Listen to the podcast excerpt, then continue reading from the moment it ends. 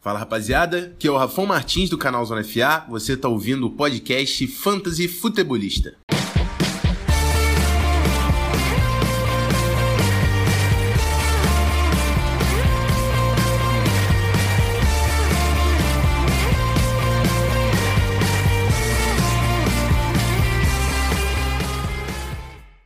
Fala galera, sejam todos muito bem-vindos a mais um podcast do Fantasy Futebolista. Eu sou o Guilherme Gianni e no episódio de hoje nós vamos falar sobre kickers, a tão falada posição que no Fantasy Futebol alguns gostam, outros amam, mas a maioria é, pelo menos os que eu conheço, a maioria não é muito lá fã de kicker, até, até porque na maioria das pontuações por aí, kickers Uh, recebem uma pontuação elevada por sua participação durante o jogo, mas quem defende a posição defende que uh, mesmo com pouco tempo em campo, com poucas ações durante uma partida, uh, suas ações são muito valiosas para a pontuação da equipe, para o decorrer do jogo, e por isso eles merecem. Então a gente vai botar todos esses contrapontos aí nesse, nesse episódio de hoje, todos os, os prós e contras de ter essas pontuações.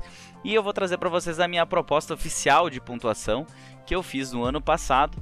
Testei em algumas, algumas das divisões da Super League e agora eu tenho esse estudo completo para passar para vocês sobre os kickers. Vou falar um pouquinho a minha opinião e tudo mais.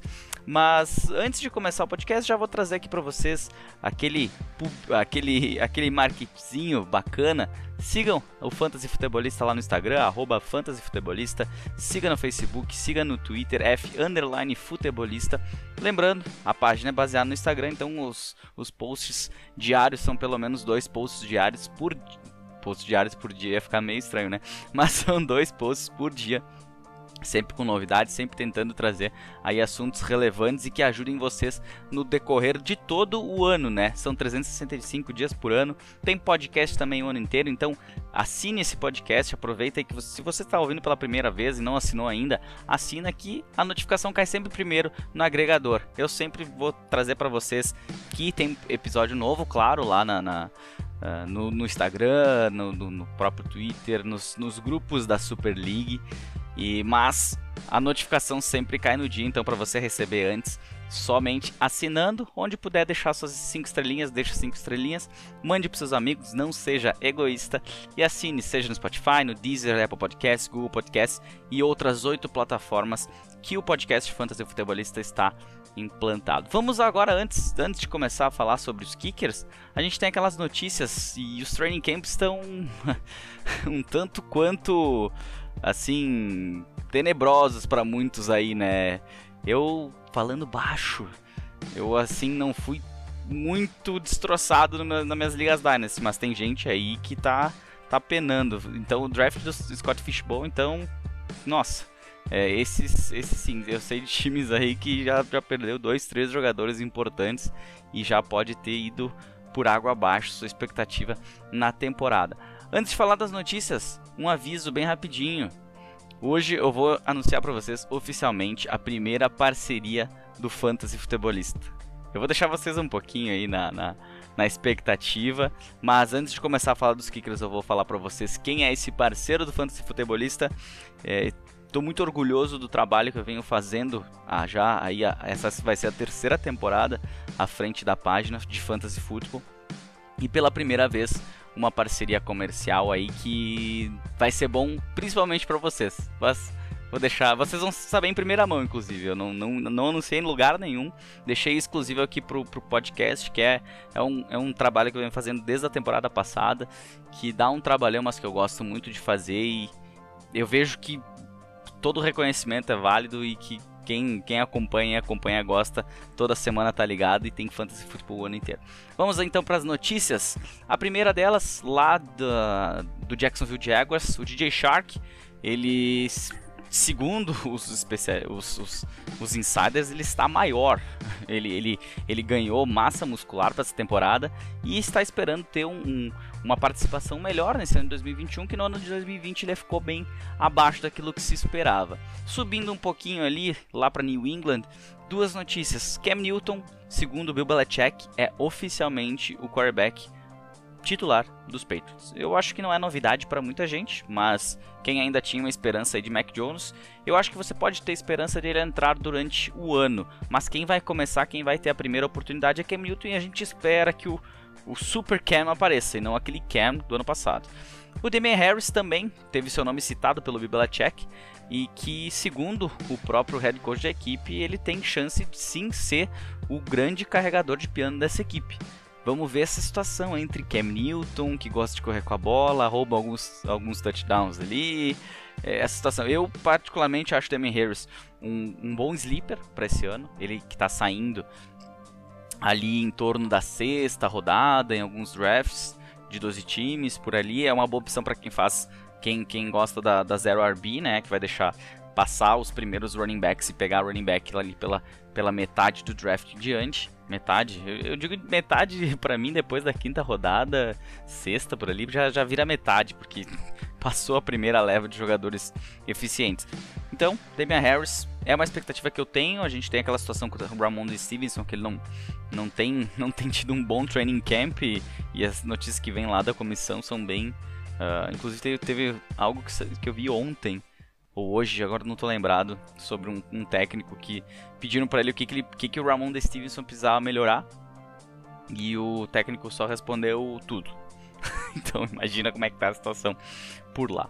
Partindo agora para Nova Orleans, para New Orleans, a gente tem uma notícia de training camp que o Taysom Hill vem sendo utilizado No, no primeiro time, na, na, na equipe titular, enquanto o Jameis Winston vem na equipe reserva. Não é nada que surpreenda, uh, a gente vem falando isso desde toda a off-season, a gente não sabe quem é.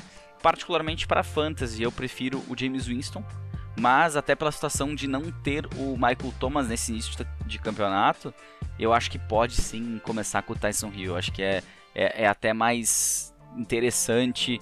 A gente não tem um Tre'Quan Smith que se garantiu quando o Michael Thomas estava fora. Deontay Harris foi preso esses dias atrás, que também não tem muita participação. Uh, quem sabe o Adam Troutman apareça. De resto, praticamente é Alvin Kamara Futebol Clube, né? E uma outra, falando em Alvin Kamara, a equipe assinou com outro running back, e bem conhecido aí dos fãs da N F L, que é o Devonta Freeman, ex-Atlanta Falcons, teve uma passagemzinha pelos Giants, treinou com o Buffalo Bills e agora assinou o contrato com o New Orleans Saints. E chega hoje, particularmente, assim, ele chega para ser o terceiro running back, tá? Ele não chega para, eu acho que para atrapalhar tanto aquele o que o o que o Latavius Murray tem no seu jogo. Eu acho que chega mesmo é para grupo, para ser um terceiro running back, porque ele já não é mais aquele jogador que foi há anos atrás. E já faz alguns anos que ele não, não, não desenvolve aí, né, quando ele tem oportunidade. Uma notícia não tão legal lá dos forty-niners, né, que o ano passado foi praticamente o time, o time ambulância, né, o time injury reserve. Raheem Mostert foi visto com uma, com uma proteção no joelho. Segundo o pessoal por lá, segundo Nick Wagner, Que, que trouxe essa notícia, né, da E S P N, é, seria mais uma, é, uma proteção extra para ele ter um pouquinho menos de carga também nessa, nessa, nesse training camp. Lembrando que o Jeff Wilson já está fora do, de grande parte da temporada, e, e o Raheem Mostert teve problemas durante toda a sua carreira com lesões. Ele atualmente de, deve ser o running back um, mas é, a gente vê cada vez mais o Trey Sermon crescendo, né, e, e eu acho que É, é, é muito provável que a gente não veja a Mostert durante toda a temporada, principalmente pelo seu histórico, e que o Sermon, se os reports que vem vindo são reais, ele, inclusive no, no dia a dia, assim, ele pode passar do, do Raheem Mostert. Então, inclusive eu, quando eu tenho a oportunidade de, de fazer um draft, eu escolho o Trey Sermon hoje antes do Mostert. Se pintar um pouquinho depois, eu acabo indo no Mostert também, mas assim... tem jogadores ali que, que podem desenvolver um pouquinho melhor. Agora indo lá para o Denver Broncos, uh, a notícia que vem do training camp é que Melvin Gordon é o número um indiscutível dessa equipe, é o running back um, a, na, à frente do Javonte Williams, que teve todo aquele hype. Eu também estava crescendo no hype do Javonte Williams, estava achando até interessante. Pô, a equipe subiu, pra, subiu no draft para pegar ele, não foi uma coisa assim uh, que caiu do céu, mas que uh, aquela opinião que eu tinha de repente lá fora da temporada, lá em meados de maio, por aí, que o Melvin Gordon seria colocado a cem por cento nesse ano para pagar o, o valor que ele está custando para a equipe, eu acho que pode ser que a equipe realmente ande nesse sentido. Vamos tirar o que der do Melvin Gordon enquanto der, enquanto ele se manter saudável também. E depois a gente já tem um calouro aí querendo espaço e ele vai brigar por, por posição, mas que deve sim começar Melvin Gordon como o running back um legítimo da equipe. Agora, notícias lá dos Colts. O Carson Wentz, é, como vocês sabem, ele, ele teve uma lesão no pé, não vai precisar de cirurgia, mas vai ficar fora entre cinco a doze semanas. Não é uma lesão muito bacana, é uma lesão complicada, ele vai tentar tratar com reabilitação não incisiva, sem cirurgia. Uh, a gente teve também o Quinton Nelson com uma lesão, pelo que se diz, exatamente igual ao Carson Wentz, então vai perder também um jogador de linha. O Carson Wentz já tinha muitas dúvidas em cima dele e ele está se provando mais uma vez que ele é de vidro, não, não tem outra explicação. O, os Colts chegaram a, a, a assinar com o Brett Hundley, esse, uh, ele jogou nos Cardinals, se não me engano ele jogou também no... não foi draftado até pelos Packers? Eu não tô, não, não tô lembrando exatamente, mas quem deve ser o titular é o Jacob Eason, é ele que vem participando dos treinamentos como, junto com a equipe titular, que, ele que está entrando no seu segundo ano, foi draftado no ano passado pela equipe do, do Frank Wright. Não se sabe muito o que se esperar, na verdade ele não teve chance de jogar no ano passado, porque não teve pré-temporada, esse ano ele deve ser o cara que vai abrir a pré-temporada, então a gente vai conseguir ver um pouco daquilo que pode se esperar dele. E uma notícia de última hora que chegou é que o Philip Rivers uh, disse que não está totalmente, totalmente aposentado, aí. Então quem sabe, quem sabe ele poderia voltar. Eu não duvido de nada do Philip Rivers, um cara que jogou por tantos anos, que é apaixonado pelo jogo, uh, dizem que ele é um cara muito estudioso, né, na, na N F L, e quem sabe ele pode voltar aí. E o Carson Wentz, falando em fantasy... Uh, eu já atualizei, inclusive, os rankings, tá? Lá no site, no, no fantasy futebolista ponto webnode ponto com ponto b r. Tem o link na bio lá do Instagram também, um acesso rápido. Rankings Redraft, Dynasty, ambos atualizados agora semanalmente com os training camps. E já está atualizada essa estação do Carson Wentz também, coloquei ele lá para baixo. É, eu não... Era um cara que eu estava mirando, porque eu gosto do late round quarterback, mas que agora saiu da... É um a menos que a gente tem para escolher ali na, naquelas rodadas de meio para o final do draft. Partindo para os Browns, uma notícia boa, Nick Chubb recebeu uma, uma, uma extensão contratual de três anos no valor de trinta e seis vírgula seis milhões. Ele agora, se eu não me engano, é o sétimo quarterback, meu quarterback, running back mais bem pago da liga, atrás só dos tops ali da, da posição. E com vinte milhões garantidos e uma média de doze vírgula dois milhões por temporada. Uh, ele que é um, é um grande jogador, eu acho que em qualquer, não, não por ser os Browns, mas em qualquer equipe que ele tivesse, que tivesse sido escolhido, ele seria excelente. Ele é, eu gosto muito do estilo de jogo dele, é um corredor que não tem lá suas valências no jogo aéreo, mas que com a bola na mão sai da frente, que ele, que ele é muito bom, ele é muito bom mesmo. E para pegar a bola nas recepções já tem o Kareem Hunt, então é um ataque que, que Kevin Stefanski montou para trabalhar muito bem o jogo corrido, tem suas valências no jogo aéreo também, né? E isso acaba atrapalhando. Muita gente tá hypando bastante os Browns de novo esse ano, eu prefiro ser comedido. Uh, o Baker Mayfield para mim é um oito oitenta, tem jogos que ele vai muito bem, tem jogos que ele vai muito mal. E o Nick Chubb é a arma que eu mais confio nesse ataque. É... Mas claro, assim como o salário dele, eu escolho sempre antes todos os outros jogadores que estão à frente dele em questão salarial também. Uma notícia seguindo com os running backs, uma notícia do Atlanta Falcons. A gente sabe que o Mike Davis veio para ser o número um da equipe e a gente ainda está na expectativa de quem será o número dois.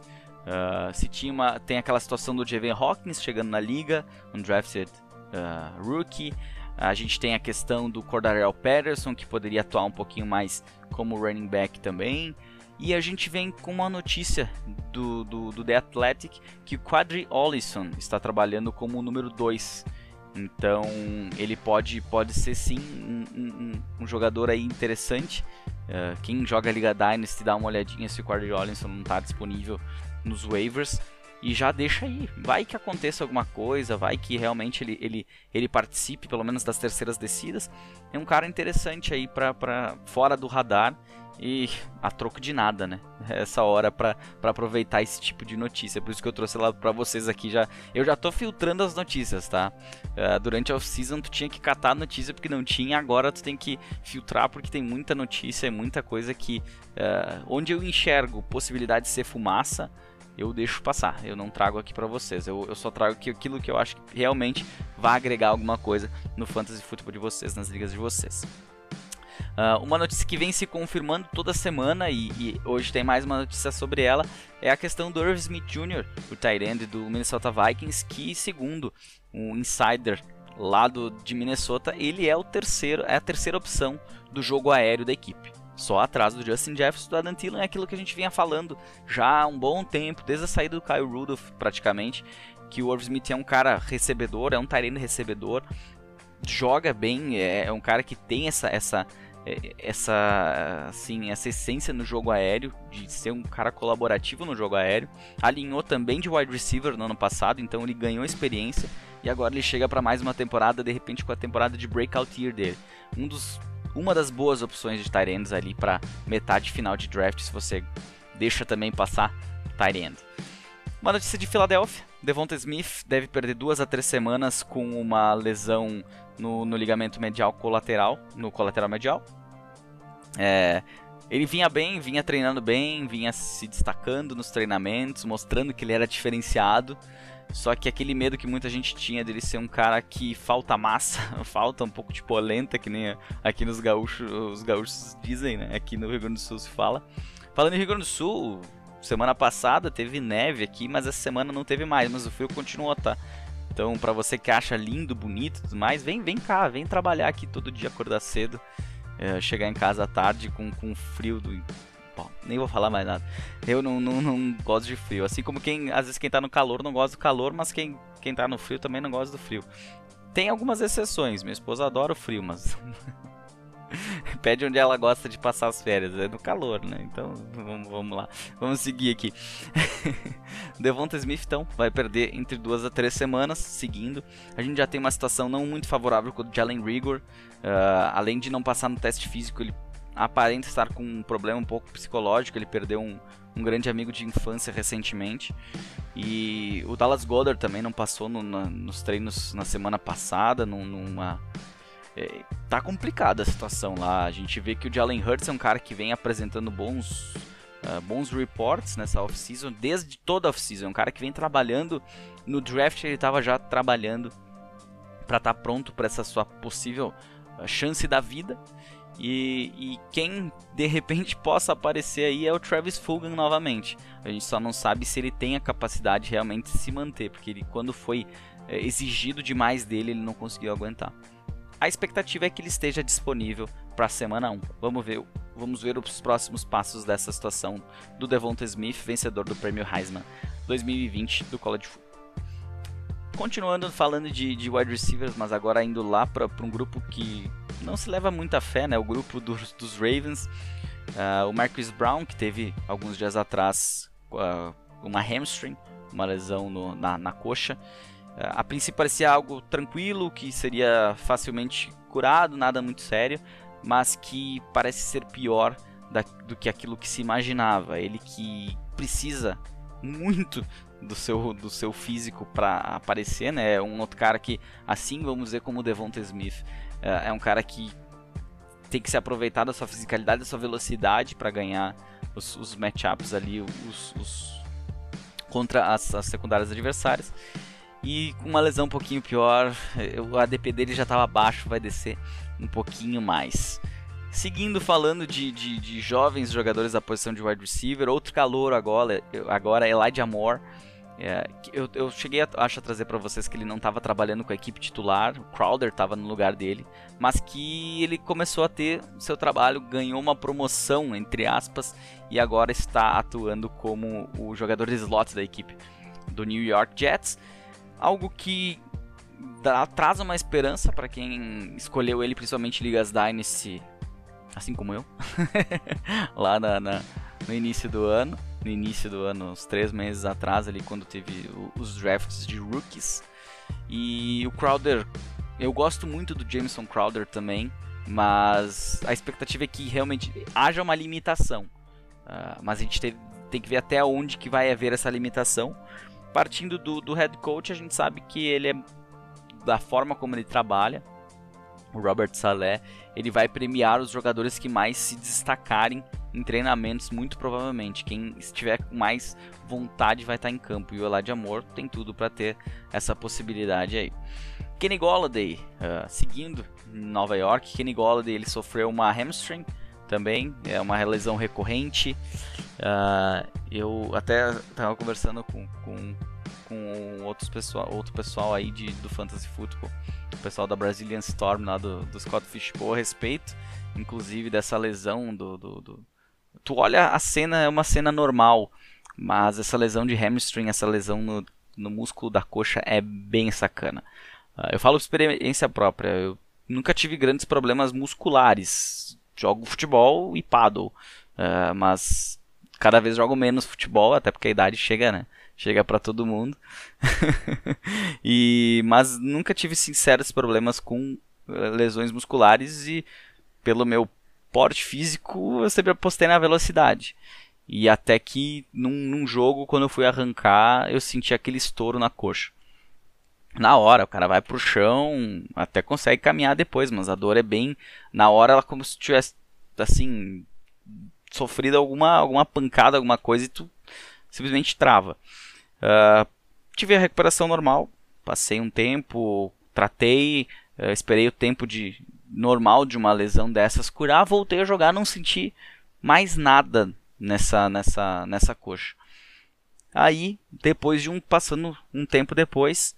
No final de um pique, no final de uma corrida, que eu não consegui chegar na bola, eu senti a outra. Mas senti uma leve fisgada.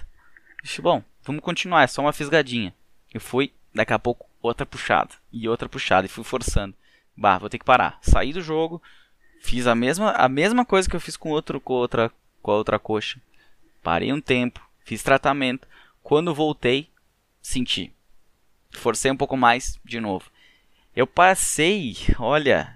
E eu acho que foi, assim, até eu não sentir mais a dor, eu, olha, praticamente aí uns seis meses, eu acho, para não sentir mais. Não sou um atleta, não tenho, uh, mas tratando e fazendo, uh, uh, o que eu quero dizer é o seguinte, uma que parecia ser até pior, foi tranquila a recuperação. Outra que parecia ser tranquila, levou muito tempo, parecia que quando estava bom, dava uma forçadinha, abria de novo. Até no aquecimento, sabe aquele aquecimento do futebol que tu fica lá chutando a bola no goleiro e tudo mais? Mesmo fazendo aquecimento antes de começar essa brincadeirinha aí, já na, na, no aquecimento sentia. É complicado pra caramba, bem complicado. Então, eu imagino o que, que o Kenny Golladay tá passando. É um atleta de alto nível como ele, uma lesão muscular que ela é recorrente, ela volta. Péssima notícia pros Giants que apostaram no jogador. Eu ainda não estou tirando minhas fichas dele, mas eu não, se eu estivesse fazendo um draft agora, eu não estaria mais apostando no Kenny Golladay, porque passou o ano passado já bem complicado com situações de lesões, e esse ano já tem essa lesão aí que é sacana, dá para se dizer assim, é bem, é bem complicada a recuperação. Então, melhoras aí para o Kenny Golladay, que ele possa voltar e possa brilhar como ele já brilhou no Fantasy Football, nos nossos times aí. E pra fechar, ontem eu trouxe uma notícia lá no Instagram que Matthew Stafford tinha sofrido uma... uma ele bateu num lançamento com um dedo que ele fez uma cirurgia nesse ano na, no, no capacete de um, do outro jogador e saiu de campo, enfim, não sabia o que ia acontecer. Mas nos treinamentos ele, ele voltou ontem ainda a, a participar dos treinamentos. Então tá... E essa, essa lesão foi na segunda-feira e ontem, terça-feira, ele já teve treinamento completo, não, não teve problema, não teve problema nenhum. Boa notícia, já que a gente conta muito com o Matt Stafford para essa temporada aí do Fantasy e da própria N F L, né? Quem sabe ver esse time do, dos, uh, do, do, do Los Angeles Rams brilhando novamente. Tá curioso? Quer saber quem vai ser o nosso parceiro daqui para frente? Na, na, no, aqui na, no podcast, lá no Instagram? Só um pouquinho, vamos só dar o bip aí e a gente já fala sobre isso. Vamos então começar a falar sobre que... Não, não, ainda não. Primeiro, apresentar para vocês o nosso primeiro parceiro oficial a partir de agora. E quem vai ganhar com isso, principalmente, é você. Você já ouviu falar da Fanatic Sport Nation? Ainda, ainda não ouviu falar da Fanatic Sport Nation? Então você vai começar a ouvir falar agora bastante. A Fanatic é uma marca colaborativa que investe em parcerias para desenvolver produtos originais e focados no universo esportivo. São produtos com artes autênticas, exclusivas e únicas para os apaixonados do futebol americano e outros esportes americanos. São no mínimo dois lançamentos todo o mês e tem entregas em todo o Brasil. Se você não conhece ainda, eu vou te convidar para entrar lá no Instagram da Fanatic, que é a arroba Fanatica Sport Nation, Sport sem o S, tá? Nation. Uh, eu vou deixar um link também, logo logo eu vou ajustar um link para ter um acesso direto para o site da Fanatica, porque é muito bacana. Eles têm estampas de... de... Cara, é sensacional. Eu já gostava do trabalho deles antes e agora então, sendo o primeiro parceiro do Fantasy Futebolista, eu tô realizado mesmo. Eu tive propostas anteriores, ainda no, na temporada passada, de, de outras lojas de material esportivo, assim, mas sempre tinha uma relaçãozinha com algo falso, com algo reproduzido, com alguma coisa que não era autêntica. Uh, vender jersey, por exemplo, que uh, imitando uma jersey original, eu, acho, eu não acho correto. Uh, quem me conhece sabe que eu sou uma pessoa muito íntegra em tudo. Meu trabalho me levou a isso. Sempre fazer a coisa certa vem gerando frutos. Uh, meu trabalho não é o Fantasy Futebolista, eu faço isso de hobby, eu faço isso para ajudar todo mundo e ajudar a desenvolver o, a própria, o futebol americano no Brasil através do Fantasy. Mas uh, eu sempre declinei, eu, eu quase fechei uma parceria uma vez, só que quando eu entrei eu vi, não, mas isso aqui tá muito estranho, o cara não consegue fazer esses preços aqui num material que se diz original. Mas é original, sim, é original, cara, não vai dar. Pra mim não vai dar, eu, eu vou trabalhar só com gente séria, porque eu não quero me incomodar no futuro e também não adianta uh, puxar um pouquinho, que eu não gosto de página que fica puxando pra coisa política, tá? Mas uma coisinha aqui bem, bem, bem sucinta, bem rápida, não adianta a gente reclamar da política no Brasil e fazer coisa até pior. É, cara, trazer mercadoria... Ah, mas é... Cara, não. É, tudo que, que não envolve uma coisa séria, um pagamento de imposto... Não adianta tu reclamar disso, daquilo, aquele outro do governo, se você não tem um... um uh, se você não paga seu imposto. É, não tem lógica isso, entendeu? Então, é, parando um pouquinho, voltando pra cá... Uh, a gente acertou essa parceria aí. E por que, que eu digo quem, quem ganha é você? Porque a gente tem um cupom de desconto... de cinco por cento de desconto em qualquer compra do site. O cupom é o Fantasy Futebolista. Você vai lá, escolhe seu produto, segue os passos lá para fazer a compra. Aí no final você vai dizer lá que você tem o cupom Fantasy Futebolista e você vai ter cinco por cento de desconto. Para acessar esses, esses produtos fenomenais da Fanatica é w w w ponto fanatica s nation ponto com.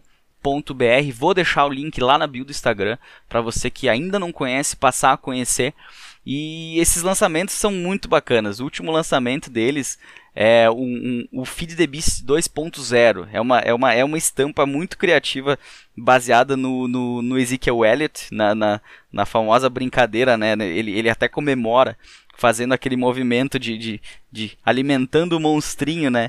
E, e o pessoal da Fanatica fez uma arte sensacional com essa, essa brincadeira aí. E se chamou Feed the Beast. É, entra lá que você vai ver. É muito bacana, é muito bacana. E não esqueça, use o nosso cupom para ter cinco por cento de desconto. E em breve teremos mais novidades aí, principalmente para você que joga a Super League. É.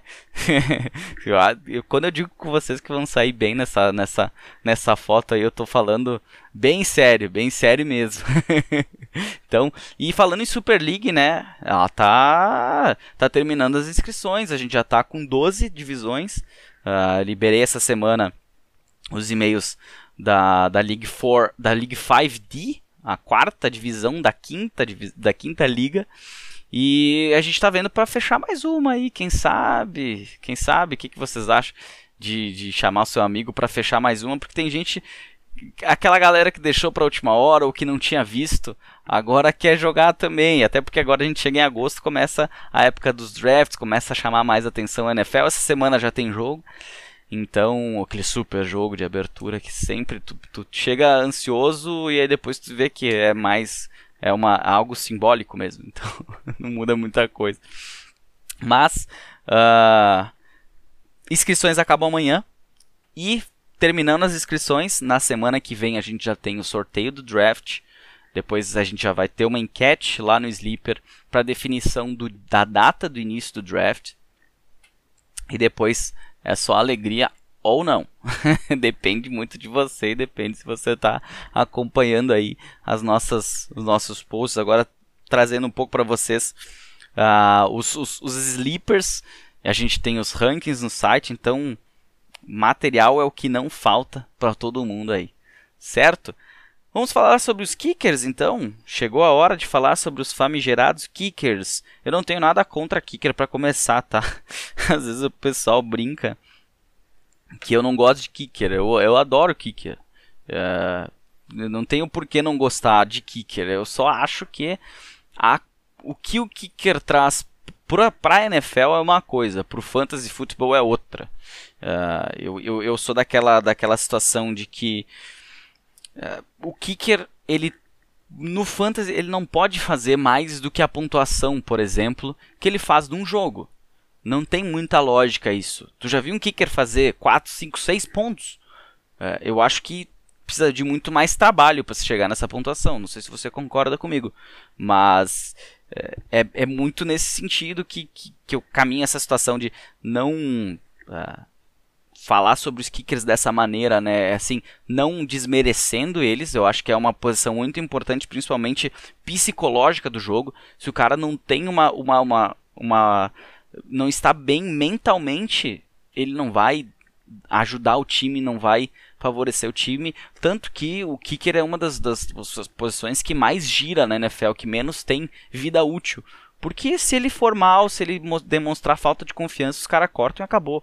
O salário não é tão alto assim comparado a outros jogadores, até também pela sua participação, por mais que seja importante, um kicker em tempo de jogo ele atua muito menos do que outros jogadores, né? É um, é um trabalho frio, calculista, que ele precisa acertar. Ele não tem, ele não tem, ele não pode errar. Esse, esse é um cara que não pode errar. É que nem goleiro no futebol. Goleiro no futebol não pode errar de jeito nenhum. Os outros jogadores têm mais oportunidades, mas também tem, assim, a sua participação é muito maior. E eu entendo que no fantasy, tu tem um kicker que pontue tão bem quanto um jogador, um running back dois, um wide receiver três, eu acho demais. Eu acho que é complicado. Um, um tight end elite, não tem como. Então, é, para explicar para vocês, no ano passado eu fiz um podcast sobre os kickers, antes da temporada, um dos meus primeiros podcasts, inclusive, sobre kickers e sobre defesa. Defesa, você já sabe a minha opinião. Uh, eu também não trago defesa aberta no, no, na página, para focar realmente naquilo que para mim é mais interessante, que eu acho mais interessante, que eu acho mais divertido. Não tenho nada contra I D P, jogo League I D P para aprender também, mas não é algo que eu vá trazer à página. Eu sei que tem muita gente que gosta no Brasil, está crescendo bastante o I D P, mas é, com o tempo, de repente... Né, eu não, não, tenho, não, não vou dar minha opinião sobre, tá? Eu particularmente não... É, pelo I D P, pela defesa ser reativa, e, é, a, a, não é um espelho da N F L tanto quanto o ataque é pro fantasy. Um cara como o Jalen Ramsey, por exemplo, não é o melhor cornerback, ou entre os melhores cornerbacks no fantasy. E, claro, é um jogo, mas ele não traduz aquilo que é tanto quanto o ataque. O ataque é muito mais traduzido N F L uh, fantasy, e eu acho que ali a diversão é maior. É, por isso. Mas o assunto hoje é kicker, então vamos voltar pro kicker. O que, que eu fiz no ano passado? Uh, eu fiz uma pesquisa para definir uma pontuação para que fosse possível continuar usando kickers e não simplesmente excluir. Porque para mim, utilizar é, é legal, ele faz parte do jogo, ele tem que ser, ele tem que ter, tem que ter sua participação também no fantasy, principalmente liga redraft. Eu sou a favor de Liga Redraft, ter kicker e ter defesa. Se o pessoal achar que não deve ter, sou a favor também. Mas, assim, para não cortar de vez essa situação uh, de kicker e de defesa, uh, eu parti para uma, para uma abordagem de tentar estudar o histórico dos kickers e ajustar a pontuação. Justamente para aquela situação que eu falei. Não tem como um kicker ganhar cinco, seis pontos num jogo. Não tem, o kicker não faz essa pontuação. Então a gente já parte ali. O teto é três pontos. É três pontos que vale, é três pontos que vai ser. Uh, sou contra também o ponto extra. Eu acho que o ponto extra ajuda a kickers a alavancarem, sendo que o ponto extra é... é sabe, sabe aquela história que tu, tu, tu vai pro colégio, tu volta com uma nota... Com a nota, a média é seis, tu chega com a média seis em casa, feliz da vida, olha aqui, olha aqui pai, consegui passar. Ele vai olhar assim, tu não fez mais que tua obrigação. É exatamente esse o ponto extra pro kicker. Kicker que erra ponto, que, que, que erra extra point, ele é cortado. E isso o histórico fala sobre isso.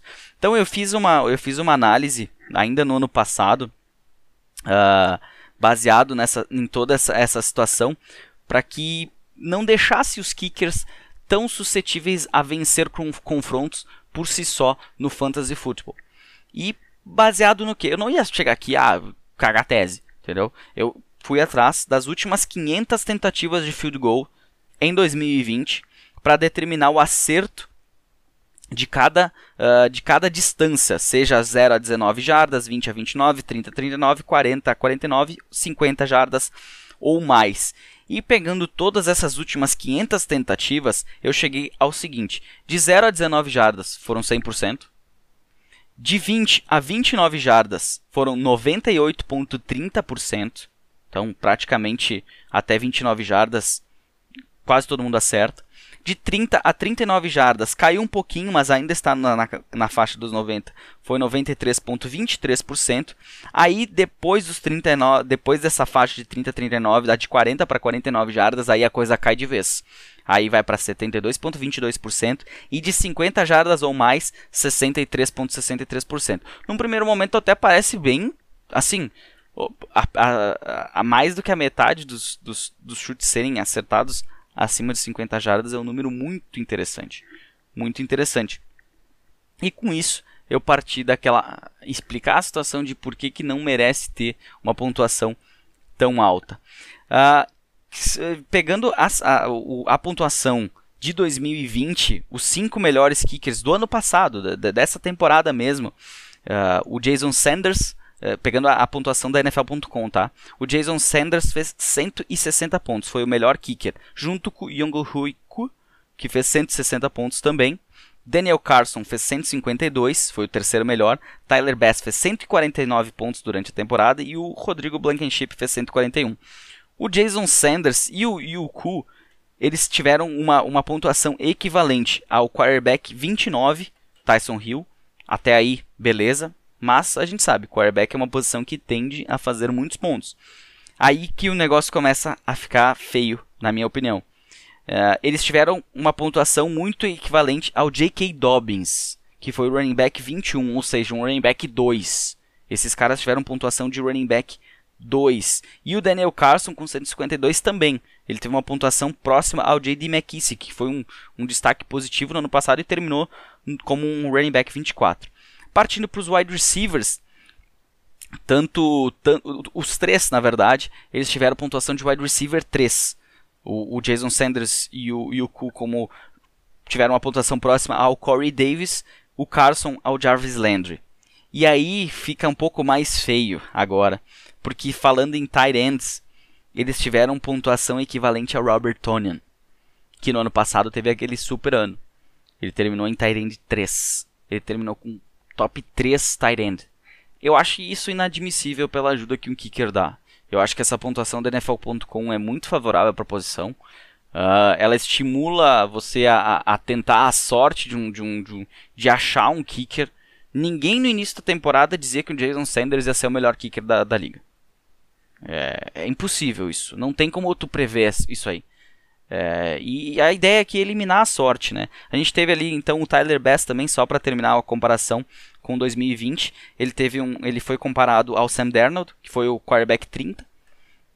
ao James Conner, que foi o running back vinte e seis, então aí um, um, quase um running back dois, ao Russell Gage como wide receiver, ele terminou na, na posição trinta e sete, e também ele teve uma pontuação parecida com o Robert Tonyan. Então, o que, que eu vou explicar aqui? E o Rodrigo Blankenship, que terminou com cento e quarenta e um pontos, foi o top cinco da posição, ele terminou com, com a equivalência de um top trinta e dois de quarterback, que foi o Tua, fechando aí, então, um quarterback titular da liga. Ele terminou com uma pontuação equivalente ao Austin Eckler, o running back vinte e nove, ainda um running back três. E é uma pontuação também como o T Y. Hilton, o wide receiver quarenta, e um top seis tight end, que foi o Logan Thomas. Se você acha isso aqui normal, beleza. Assim, tu acha bacana, beleza. Uh, mas eu não, eu, não, eu não acho. Eu acho que... que isso não pode ser assim, não dá, não dá para um kicker ter uma, uma pontuação tão alta, depender tanto de sorte. Aqui a gente tem pontuação por, por ponto extra, então às vezes é, kickers que mal e mal chutam de longa distância viram excelente kick, excelentes kickers, e aqueles que às vezes chutam, o time não está muito bem, que chuta mais de longe, não tem tanto mérito como esses caras aqui. Uh, então, como é, que, como é que eu me baseei para chegar a uma pontuação uh, ótima, na minha visão, para kicker? Que kicker não influencie no resultado, não tenha um poder de, ter uma, de ser um running back dois de uma equipe durante a temporada, não ser um diferencial de uma equipe, vamos dizer assim, mas que ele faça diferença como ele faz na N F L, nos pequenos detalhes. Naquele jogo que está empatado até o final e que você precisa, o kicker tem que acertar aquele chute extra para ganhar. É ali que entra essa pontuação. É no detalhe. Aquele, aquela partida que está definida ali nas, nas, nas casas decimais, um pontinho para cá, um para lá. É ali que, que essa pontuação vai atuar. É mais ou menos por ali. Então, como é que eu fiz esse. Como é que eu cheguei ne, numa situação como essa? Primeiro, o ponto extra, como eu falei. O ponto extra é. é O, o, o kicker tem que chutar e acertar os chutes extras. Então ele não deve ganhar uma pontuação por isso. Até porque a equipe... Ah, ela fez um ponto. Beleza, ela fez um ponto.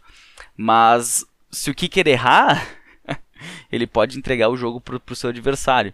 E, e por isso, por, por, por esse erro ser tão importante numa partida, quem acompanha a N F L sabe que um kicker errar um chute extra dá um ânimo a mais para outra equipe. Às vezes tu tá... tomando sete a zero, tua equipe empata logo em seguida, teu kicker vai lá e chuta o chute extra. sete a seis para o adversário. Cara, é um balde de água fria gigantesco. Então, a, por esse motivo e pelo motivo de que é, não é mais do que é obrigação, um erro de ponto extra nessa... Já estou trazendo a proposta para vocês, tá? Já vou trazer essa pontuação. É menos um. Menos um ponto para um erro de chute extra e nenhum ponto por acertar um chute extra.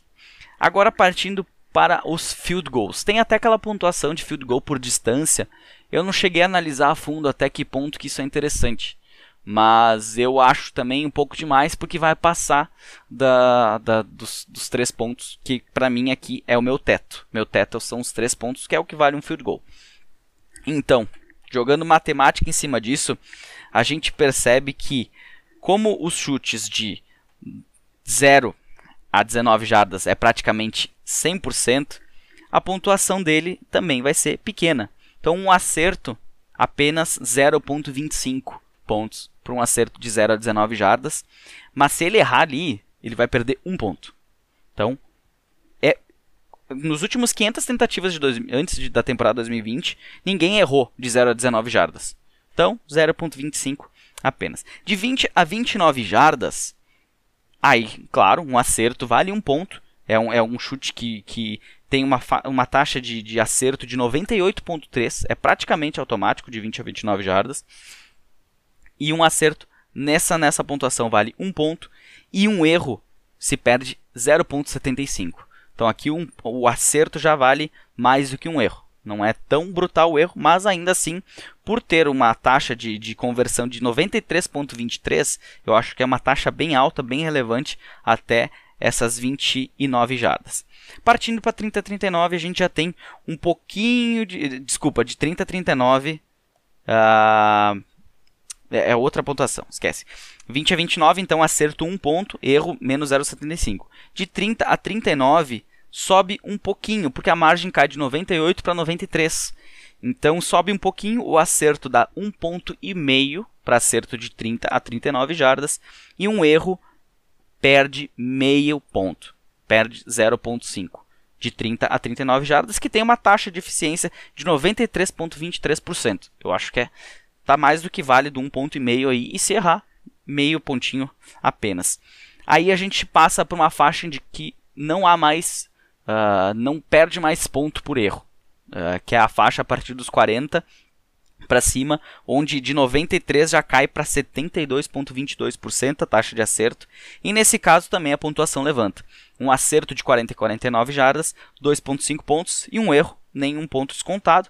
Agora de cinquenta jardas ou mais, que são aqueles chutes fenomenais, que tem uma taxa de acerto até interessante de sessenta e três vírgula sessenta e três por cento, aí sim o cara bate no teto, o cara recebe os três pontos que ele fez e não perde nada. Então, como é que a gente fica, Skin? Resumo, resumo da ópera. Uh, essa proposta, tá, só para avisar, ela tá lá no, no Instagram. Uh, se você procurar lá na, na, na aba dos destaques de dicas, lá no finalzinho, na última dica, eu tenho essa proposta de kicker. Todo, todo esse estudo tá lá. Se você quer, se você é comissário da liga, quer levar essa proposta adiante, ela tá lá. Se tiver alguma dúvida, me pergunta. Uh, da onde que eu tirei as... Se tiver alguém que tá, tá incomodando e que você quer que implantar e alguém não tá... Vamos, vamos se acertar aí que, que na prática eu vi ela funcionar. Eu vi ela, ela dar muito certo nas divisões em que foi aceita no ano passado. Eu fiz muito em cima da hora e a, acabou que algumas ligas não, não quiseram. Mas nesse ano a, a, a Super League trabalha nessa, nessa pontuação. Então se você joga a Super League, liga dezesseis times, a liga oficial do Fantasy Futebolista, ela, ela trabalha com essa pontuação aqui. Então, para resumir a pontuação, como é que fica... Uh, essa, todas elas. Ponto extra, acerto, nenhum ponto. Erro, menos um. De zero a dezenove jardas, acerto, zero ponto vinte e cinco. Erro, menos um. vinte a vinte e nove jardas, acerto, um ponto. Erro, menos zero vírgula setenta e cinco. De trinta a trinta e nove jardas, um ponto cinco. E, se ele errar, menos zero ponto cinco pontos. De quarenta a quarenta e nove jardas, são dois pontos e meio por acerto, nenhum ponto descontado por erro, e de cinquenta ou mais jardas são três pontos para o kicker e nenhum desconto caso ele erre. Mas e na prática? Como é que isso funcionou no ano passado? Então, se eu testei numa liga, como, como, como é que ficou? Como é que ficou a situação? Os, os principais, no caso, o, o, o primeiro e o segundo foram o mesmo, com pontuações diferentes, claro. Jason, Jason Sanders foi o melhor kicker com um total de setenta e três pontos, comparado a cento e sessenta da, da N F L ponto com. Uh, isso o deixa como? Deixa como um quarterback trinta e nove, um quarterback como Jimmy Garoppolo, uma equivalência com o running back cinquenta e oito, que foi o Kyle Juszczyk, o fullback do, dos, do San Francisco forty-niners, um wide receiver oitenta e oito, que equivale ao Jalen Reagor, no ano passado, do Philadelphia Eagles, e um tight end vinte e quatro, um tight end dois, um Gerald Everett da vida. Então, assim, tu vê que a, a, a pontuação final dele já cai bastante. Então, ele vai ser realmente decisivo. Se pegar setenta e três pontos por partida, ele, ele, ele, ele, os doze... Eu até fiz um, um cálculo aqui... Uh, por partida, quanto que, quanto que isso levaria em, considera em consideração. Os doze melhores kickers fizeram, em média, três ponto quarenta e cinco pontos por rodada. Durante toda a temporada, uma média de cinquenta e cinco pontos. Os doze melhores. Então, os kickers um da liga, de, com essa pontuação, eles fizeram uma média de cinquenta e cinco pontos, que dá três ponto quarenta e cinco por partida em que eles atuaram. Seguindo aqui, o Young-Hui Koo fez sessenta e sete pontos no total. As equivalências dele: quarterback Mike Glennon, quarterback quarenta, uh, Le'Veon Bell, running back, Preston Williams, wide receiver do Miami Dolphins, e Darren Fells, tight end vinte e seis, lá do Houston Texans. É. Uh, a terceira posição ficou com o Greg Zuerlein, sessenta e um pontos, equivalente a Joe Flacco, Samaje Perine, Miles Boykin e Jordan Reed. Então, quarterback quarenta e um, running back sessenta e sete, um wide receiver noventa e nove e um tight end trinta e um. Na quarta posição, Graham Gano, com cinquenta e nove pontos, uh, o que equivale também ao Joe Flacco, ao Justin Jackson como running back, ao, running back, ao wide receiver cem, que foi o Cordarrelle Patterson, e ao tight end trinta e três, que foi o Drew Sample, do Cincinnati Bengals. E na quinta posição, com a mesma, com a mesma pontuação do Geno, o Brandon McManus do Denver Broncos, com também cinquenta e nove pontos. É uma pontuação bem a mais baixa do que a outra, mas a gente já viu nomes diferentes. Nome que, se você acompanha, uh, são jogadores que são premiados por seus, seus uh, chutes de field goal aqui. Não, também não tanto. Por exemplo, Tyler Bass, na, na pontuação da N F L ponto com, ele fez cento e quarenta e nove pontos. E o ano passado o, o ataque dos, dos, dos, dos Bills foi muito bom. Foi muito bom. Fez muitos touchdowns e ele acabou ganhando cada touchdown. Ele ganhava um pontinho a mais lá. Se eu não me engano, é um ponto na N F L ponto com.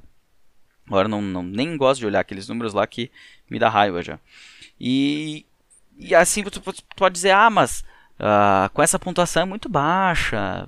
Ah, não vai. A ideia é ser realmente o diferencial. Tu vê que fazer três vírgula quarenta e cinco pontos por partida não é uma coisa, em média, não é uma coisa muito alta. Uh, não fiz a média dos outros doze, mas acredito que não, não chega nos dez pontos também. Tá, de média, os doze melhores. Mas assim, tá aí, quando o meu kicker tiver uma semana muito boa.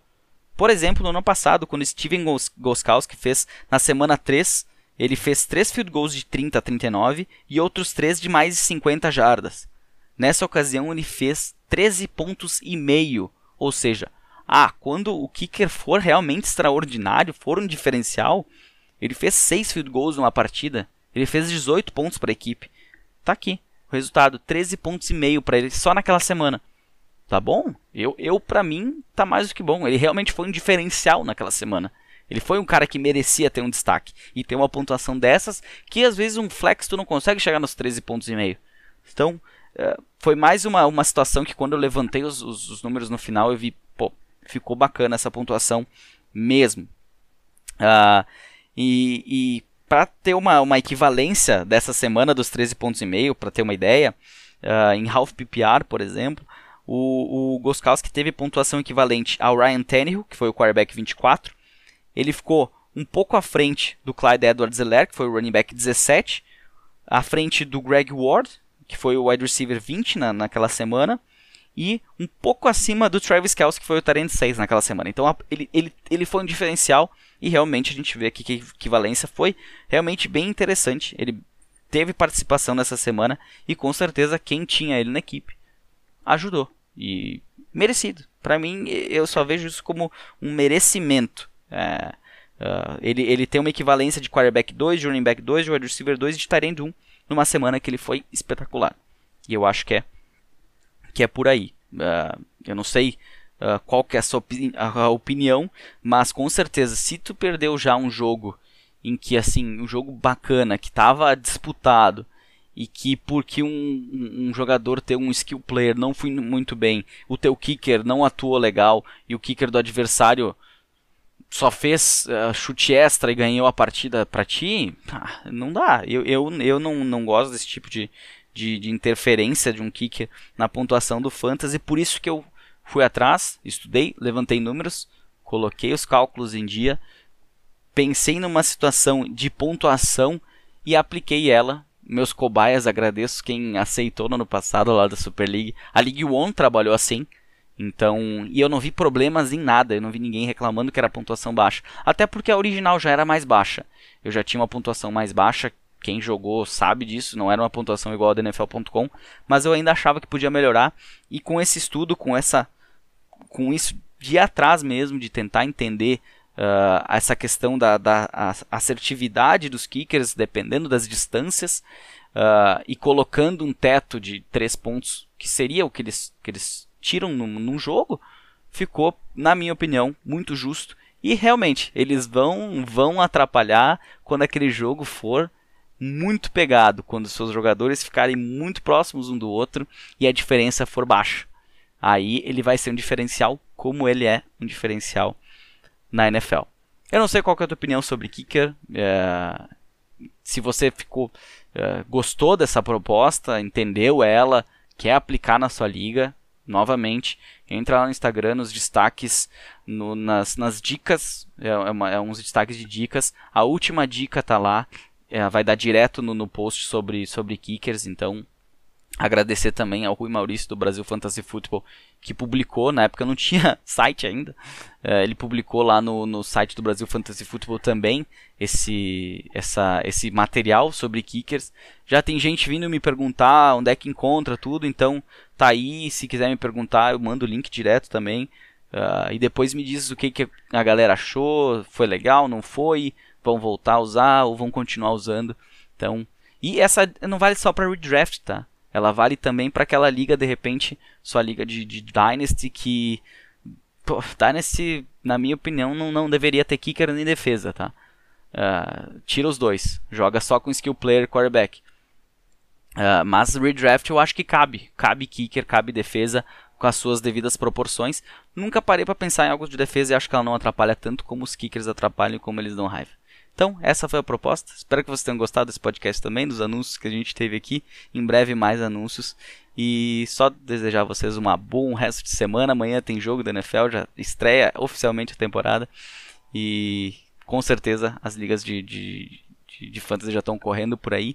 Eu vou abrir nos stories todo dia perguntinhas sobre draft, aquelas dúvidas que vocês começam a seguir, sentir agora com o draft começando a, a ocorrer das suas ligas. Então, eu vou abrir também uma caixinha lá durante todo o mês de agosto, a partir de sexta provavelmente. Certinho? Um bom resto de semana e até semana que vem. Um abraço.